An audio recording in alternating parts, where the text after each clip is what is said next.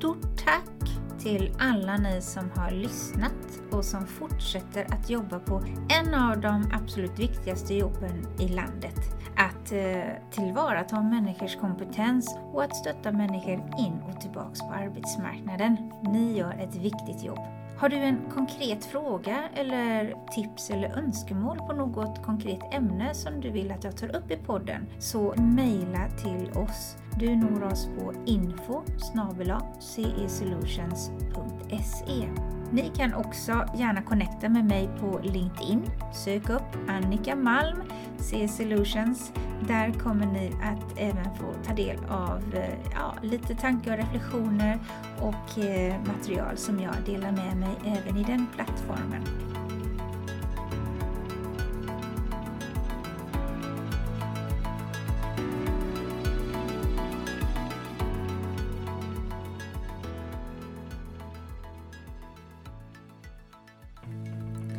Hej och jättevälkomna till Support Employment-podden. Det här är en podd för dig som jobbar med jobbcoachning, arbetsmarknadsfrågor och som vill veta mer om Support Employment. Vi kommer dela med oss av både tankar, reflektioner och ibland diskussioner med gäster för att ge dig ännu mer inspiration och nycklar och tips och tricks för att nå framgång med ditt arbete. Vi kommer bjuda på allt från HR-frågor, rekrytering, värderingar, organisationsfrågor, ja massa.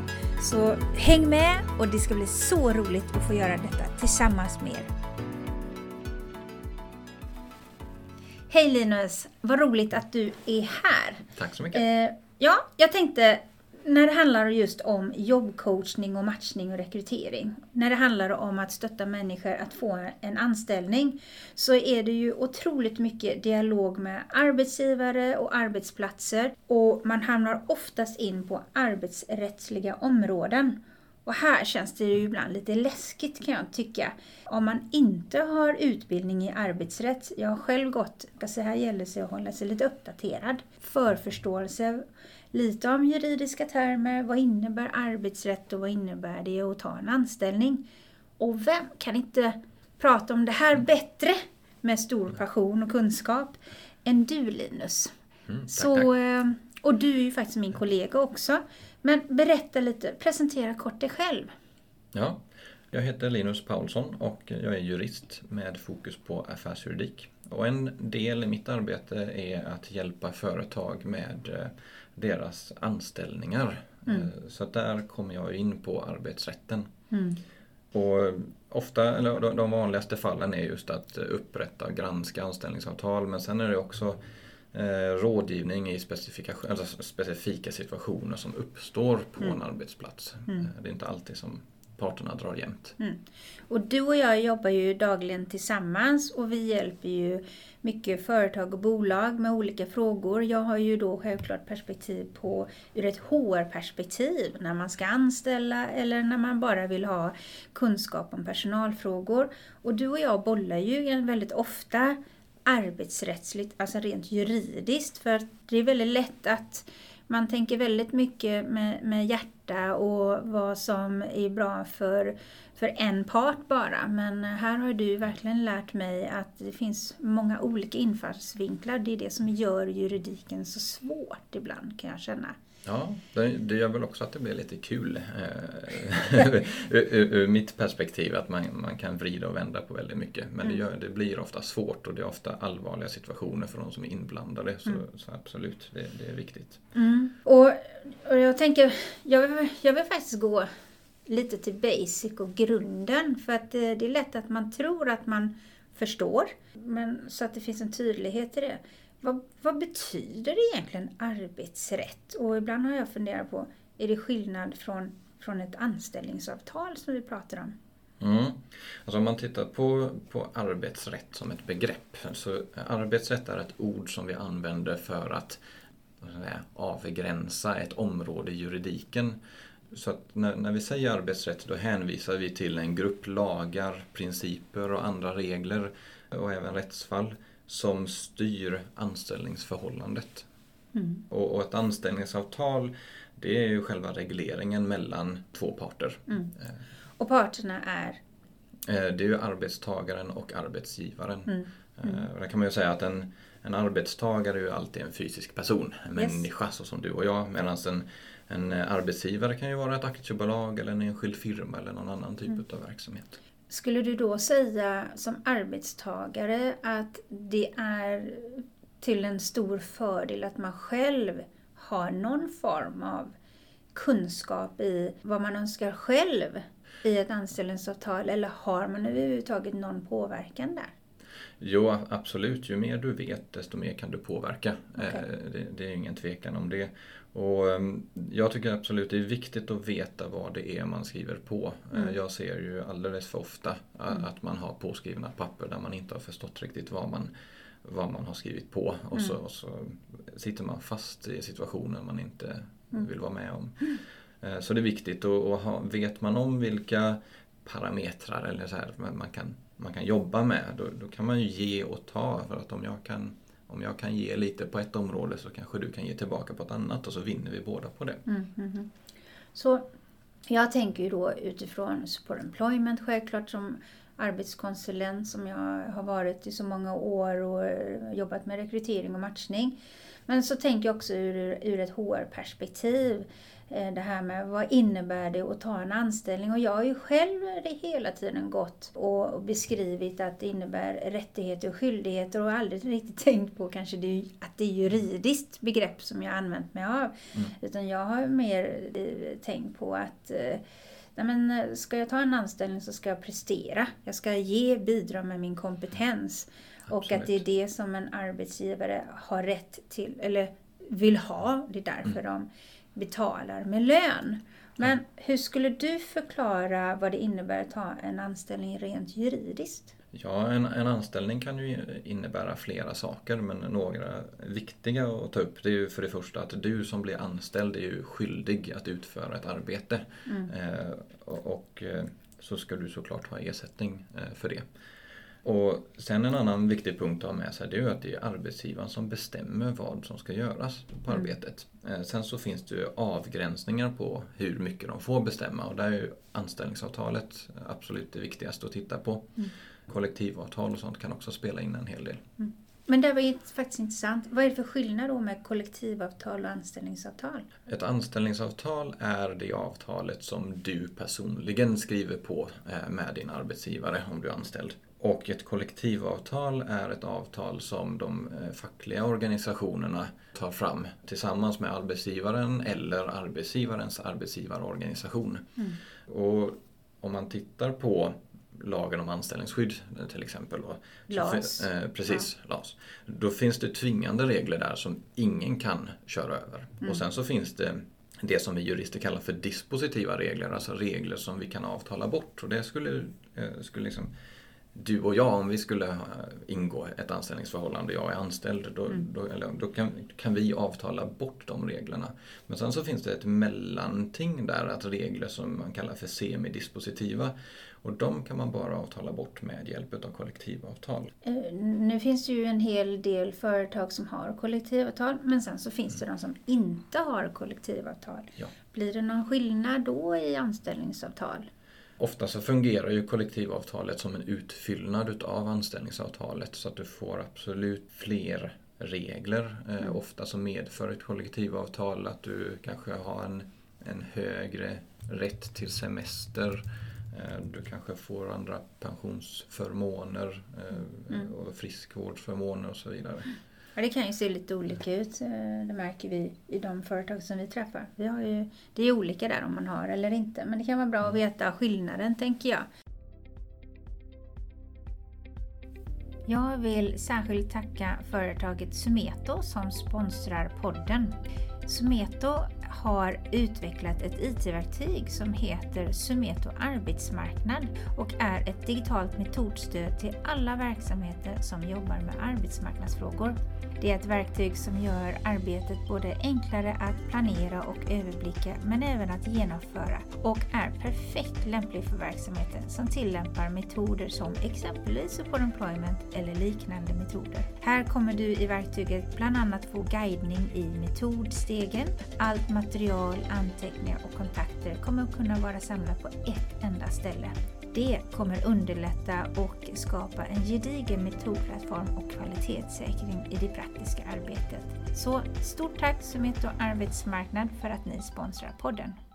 Men finns det någonting annat som som eh, det innebär att ta en anställning? Några konkreta ja, parametrar som du säger? Ja, det, en sak som vissa ibland glömmer bort är ju att man har en lojalitetsplikt ja. eh, eh gentemot varandra. Men, men framförallt så får man ju titta på att arbetstagaren får inte bete sig hur som helst. Mm. Det finns ju fall i sociala medier där personer har uttryckt sig på ett negativt sätt om sin arbetsplats och det är inte okej. Okay.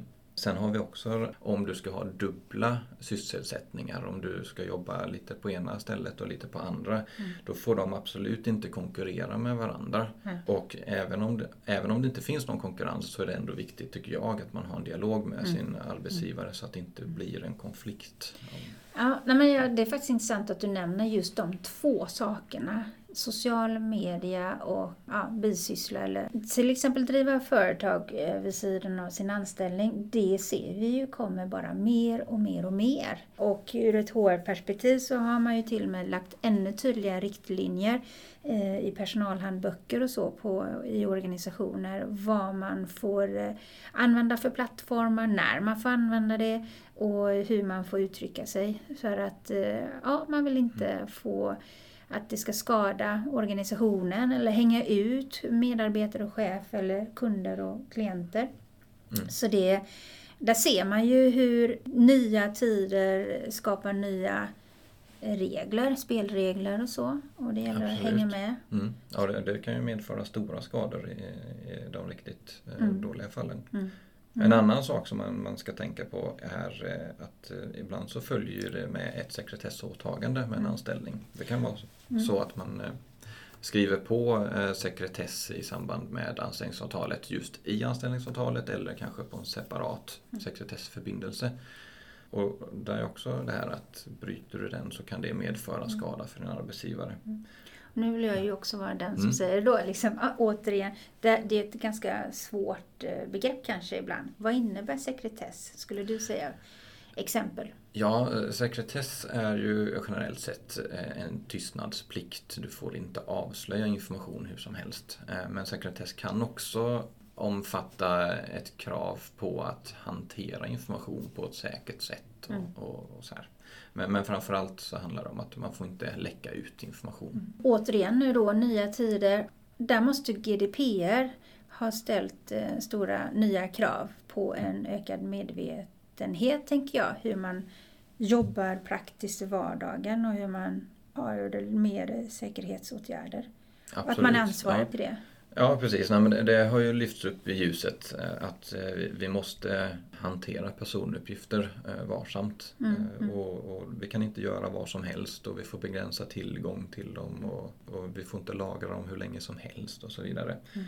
Och det kan, det kan få inverkan på hur man reglerar sekretess i anställningsförhållanden. Då. Mm, mm. Det kan Och då tänker jag ju spontant på utifrån det här med support employment och alla eh, dessa professionella tjänstemän som ändå stöttar människor som ska in på arbetsmarknaden, hur viktigt det är att de i sitt arbete, både strukturerat och praktiskt, hjälper till att ge sån här information, eh, ger instruktioner så att de själva följer sitt egna anställningsavtal så att inte de bryter mot sekretess eller regler. För det, det är ju inte lätt att hänga med kanske som Nej, deltagare absolut. i detta eller ny, som nyanställd. Så där tänker jag att det blir ett nytt, ett nytt perspektiv att lyfta in i det praktiska arbetet när det gäller just arbetsmarknadsfrågor. Det är ju viktigt också att tänka på att det är inte bara ett anställningsavtal eller ett separat sekretessavtal som kan innebära att det faktiskt finns sekretess utan vi har också lagreglerad sekretess inom vissa områden. Vård är ju ett uppenbart sådant. Mm. Eh, och sen har vi också lagen av företagshemligheter mm. Eh, som, eh, som innebär att det finns en viss sekretess. Mm. Har du några tips på vad ska man tänka på då och ha med i ett anställningsavtal? Jag förstår att eh, det kan vara väldigt avancerat och detaljerat, självklart. Men finns det några sådana här punkter som att tänk på detta eller ta med detta eller förtydliga? Ja, alltså det, det första jag vill understryka det är ju att se till att ha ett skriftligt anställningsavtal. Rent teoretiskt så är ett anställningsavtal gällande även om det inte är skriftligt. Men man bjuder verkligen på problem om inte man har det i skrift. Mm. Och eh, är man en arbetsgivare så finns det ett skriftlighetskrav på att lämna information om de villkoren, alltså spelreglerna som gäller för anställningen. Och det, några här som är viktiga att ta upp det är ju anställningens form. Mm. Alltså om, om det är en tillsvidareanställning eller visstidsanställning. Hur, vad är det för anställningstyp? Mm. En annan är ju att man ser till att man beskriver vad det är för arbetsuppgifter man har i anställningen. Mm. Eh, eller beskriver tjänsten åtminstone. Mm. Lönen är såklart viktig och semester var någonstans är arbetsplatsen? Ja. Är bra med. Mm. Och om det omfattas utav något kollektivavtal. Och om det är så att man omfattas utav ett kollektivavtal så är det ju bra att ta en titt på det också. Mm. Att man mm. ber om att få, få ta del utav mm. det. Nej, men jag tycker det är jätteviktiga punkter och jag tror dessvärre att väldigt många stirrar sig lite för mycket blinda och fokuserar på lönen. Och den mm. är viktig lönen, men jag mm. tror att det är där många känner trygghet och fokus. Skriver jag på kommer jag få denna lönen? Jag som hjälper eh, företag just med personalfrågor, när vi ser ibland när det är utmaningar eller man är i konflikt eller inte överens, så är det inte lönen som står i fokus utan det är mer, har det funnits en förståelse från början vilka kompetenskrav och förväntningar man har på sig? Alltså vad är det för jobb man faktiskt har skrivit under på att genomföra.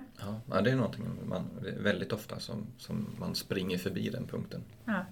Så den, den, den tror jag är superviktig. Och, och, det är väl det som jag kan tycka att många anställningsavtal är ganska det står inte sådär jättemycket egentligen. Mm. Man hade nog önskat en mycket tydligare bilaga, till exempel med uppdragsbeskrivning eller befattningsbeskrivning mer, ut, mer utformat i detalj. För det blir ju en, en utmaning i att en kandidat söker en tjänst baserat på en jobbannons och där vet vi redan från början att det är väldigt litet underlag. Och man går på intervju, man får lite till men man får inte hela bilden och sen så får man erbjuden om anställning och så skriver man på ett anställningsavtal och många blir ju ganska chockade ibland när de väl har fått jobbet. Jaha, var det det här jag skulle göra? Ja, och det, där kan man titta juridiskt sett så kan du skriva en, säga, en arbetsbeskrivning som är väldigt vid och inte, det är inte så mycket mm. detaljer i den och då, mm. då kan man då får man ett ganska stort handlingsutrymme som arbetsgivare. Mm. Men å andra sidan så har du inte riktigt samma möjlighet kanske att ställa krav på en viss kompetens eller vissa resultat mm. och så vidare. Mm. Eh, så det, där får man hitta den balansen som passar för respektive anställning. Mm. Kan man som kandidat när man sitter i en anställningssituation eller inför att man ska skriva ett anställningsavtal kan, kan man begära att man ska få liksom, lite mer uttömd befattningsbeskrivning och uppdragsbeskrivning innan man skriver på anställningsavtalet?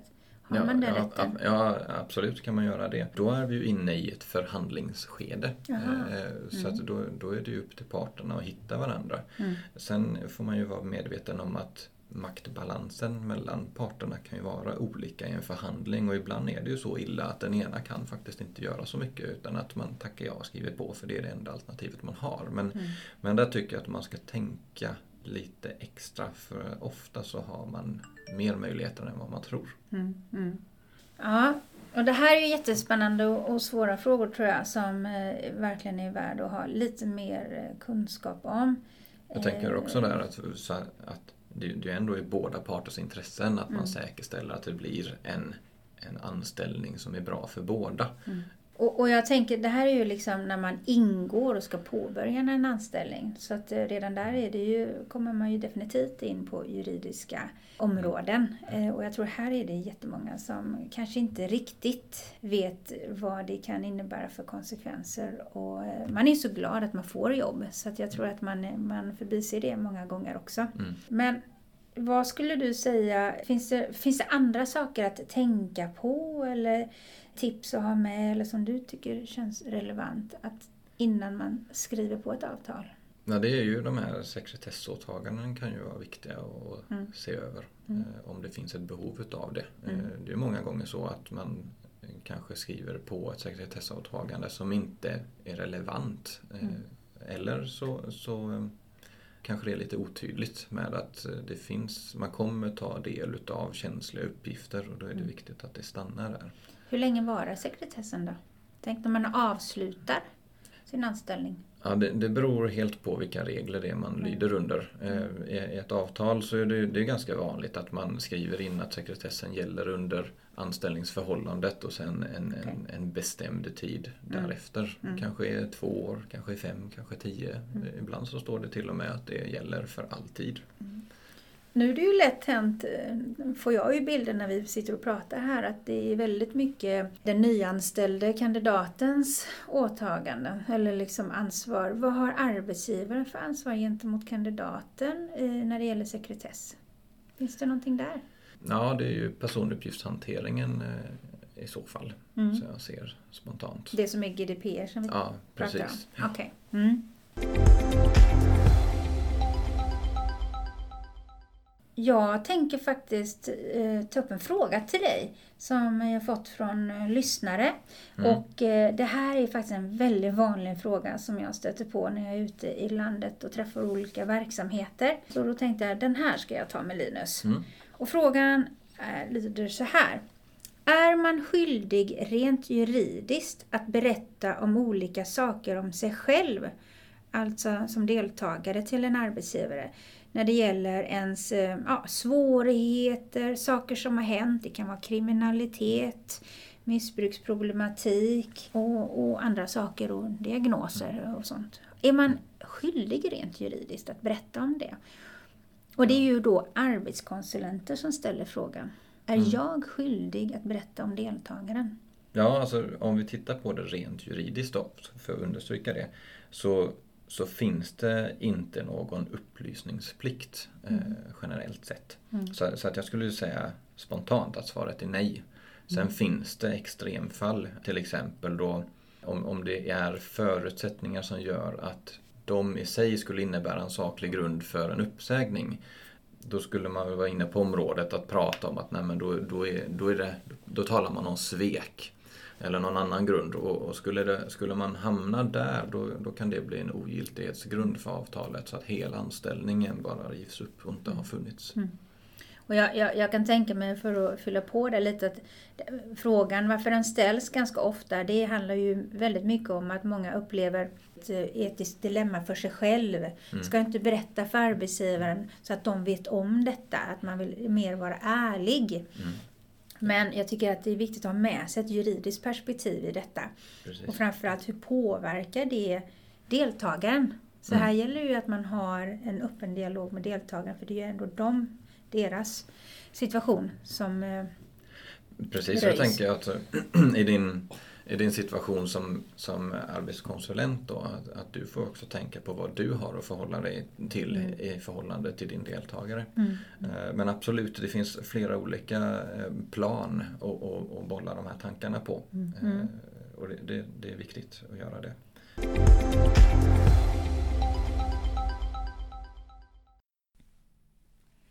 Jag vill dock poängtera att en av Support Employments Eh, framgångsfaktorer och grundvärderingar i arbetssättet det är ju faktiskt att eh, stärka deltagaren att vara stolt för den de är och att i det arbetet också lyfta fram vikten och vinsterna för deltagaren i att presentera sig själv och berätta om de eventuella ja, behov eller ja, historik eh, som de har bakom sig som är viktigt och relevant för en arbetsgivare och en arbetsplats att ta del av. Så här vill jag gärna understryka vikten över att faktiskt berätta och som vi säger lägga alla korten på bordet till en arbetsgivare.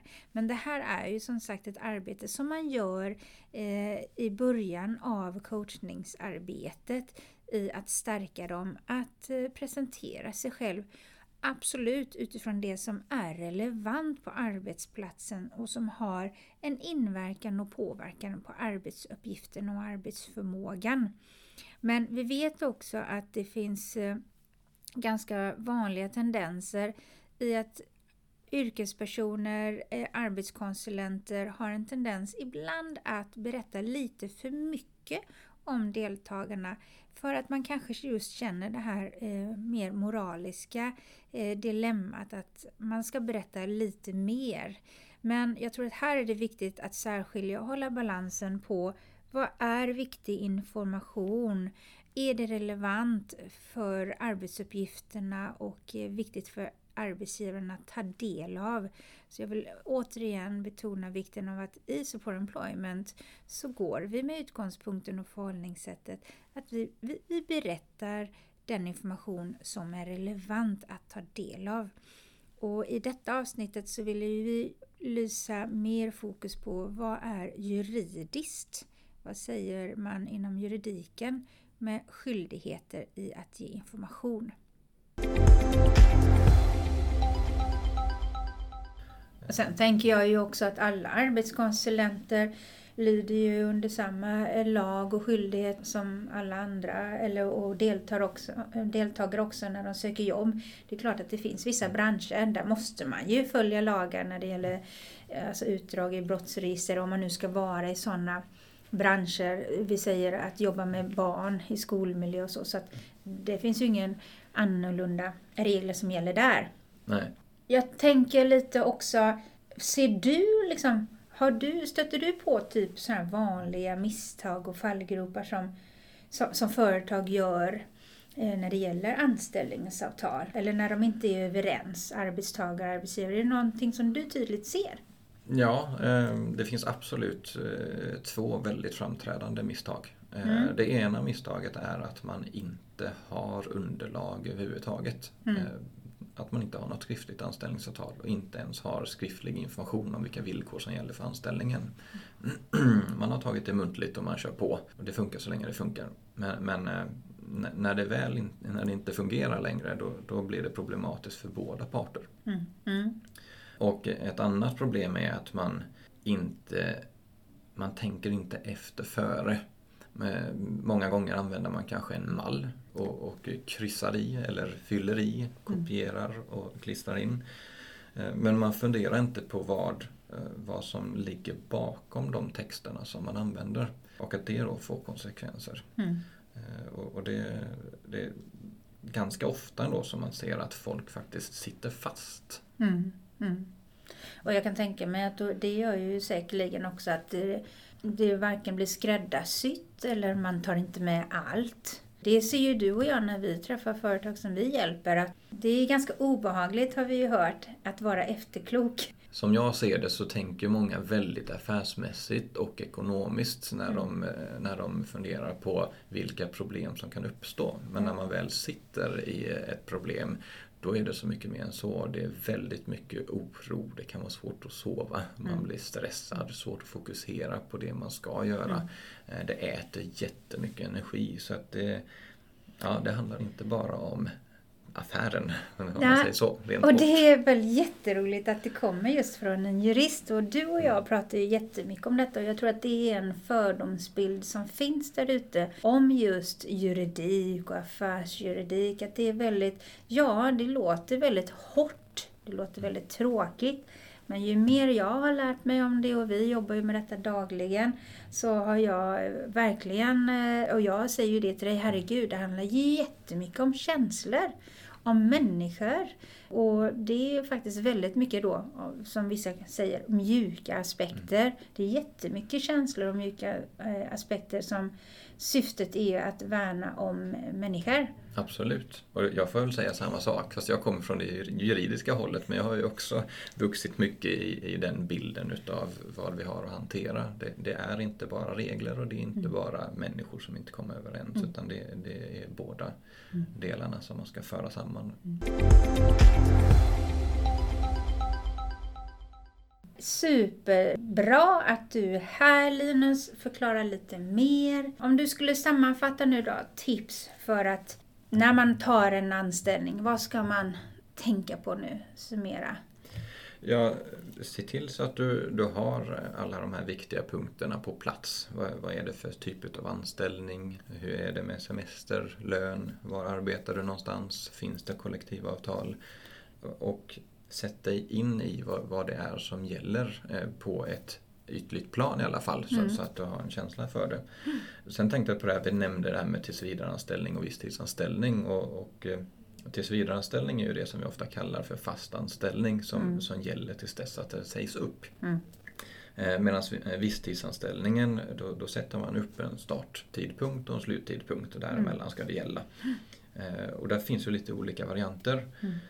Provanställning är ju någonting som är ganska vanligt förekommande. Men det finns ju en maxtid på det på sex månader och yeah. det, det kanske inte är så många som bryter mot det. Men en viktigt att ha med sig är att en provanställning får ju bara användas om det faktiskt finns behov av det. Mm. Eh, och där är det många som använder provanställning alldeles för mycket. Mm. Vad du säger är missbrukar? Ja, ja. precis. Eh, det gör man. Eh, sen så vad det är som gör att det finns ett behov, det kan vara olika. Det kan vara så att arbetsgivaren är osäker på om det är rätt kompetens hos arbetstagaren. Men det kan också handla om att flera arbetstagare ska fungera tillsammans i grupp. Mm. Man ska passa in på mm. arbetsplatsen. Mm. Sen har vi några till eh, vikariat till exempel där en person ersätter en annan person. Eh, det kan också vara väldigt tillfälligt när man skapar en ny tjänst och inte har hittat rätt arbetstagare ännu. Det finns säsongsarbete där anställningen är tillfälligt under en säsong då arbetsbelastningen är högre. Då. Mm. Eh, och det är ju viktigt att det är någonting som styrs utav, vad ska vi säga, naturen, väder och vind och så vidare. Yeah. Det räcker inte att det är konsumentströmmar eller vad mm. det nu skulle kunna vara. Mm. Sen har vi ju pensionärsanställningen, den pratas ju inte så ofta om men... Den kanske blir mer den, nu med tanke på att vi ska jobba längre. Ja, vi, vi blir ju längre. äldre just nu. Och detta kanske är någonting som ändras också då. Eh, men just nu så är det ju eh, om en person är över 67 mm. så får man ha eh, en visstidsanställning hur som helst mm. för den. Och slutligen så har vi allmän visstidsanställning som är en visstidsanställning där du inte behöver ha någon grund för den egentligen. Nej. Men viktigt att tänka på är då att när man tittar på de här visstidsanställningarna så är det ofta så att det finns en begränsning på hur mycket de får användas. Till slut så hamnar vi i en tillsvidareanställning, alltså en fast anställning. Och där tycker jag är jättebra att ha koll på vilka regler det är så att man inte blir utnyttjad. Man fastnar med ja, en arbetstagare. Så, ja. Så vad du säger är att det finns en, en mycket bredare variation av form av anställning. Att ja. ha koll på det. Anställningsformen är också eh, lite beroende på vad du får i så fall för personalförmåner som mm. många mm. ibland kan bli lite sådär kanske inte överens med sin arbetsgivare men jag vill ju ha den här formen av antal semesterdagar eller friskvårdsbidrag och då mm. vet jag att många har sagt ja men det är för att du har den här anställningsformen. Så alltså, ha lite koll på det. Mm. Och en annan grej här, nu har vi tittat på de vanliga visstidsanställningarna eller anställningsformerna överhuvudtaget som finns i lagen. Men sen så har vi de här kollektivavtalen som kan skruva lite på lagen och läser man i det kollektivavtalet man har då kanske man hittar en ny eh, mm. anställningsform där. Mm. Så ta en titt i kollektivavtalet. Mm. Ja men toppen. Är det någonting annat som du vill skicka med idag? Generellt på det juridiska planet, eh, gör rätt från början. Gör rätt från början. det, det, är väldigt mycket enklare så. Ja men det är ju jättebra eh, medskick. Och jag tänker, idag var det att vi pratade lite om eh, när man ingår en anställningsavtal och nyanställning. Det hade varit intressant att i ett annat avsnitt kanske prata lite mer så många också gärna vill veta mer om. Alltså uppsägning. Hur gör mm. man? Vad sker och varför sker det? Och, ja, vad, vad gäller där? Och, det tänkte och jag, avsked. Och avsked. Som. Precis, ja. så det kan vi titta lite närmare på. Absolut. Supertack! Vad var det du sa som en bra avslutning? Vad var det du Gör sa? rätt från början. Gör rätt från början. Absolut. Stort tack Linus! Mm, vi tack, ses Annika. och hörs snart igen. Det gör vi. Hej! Hej då!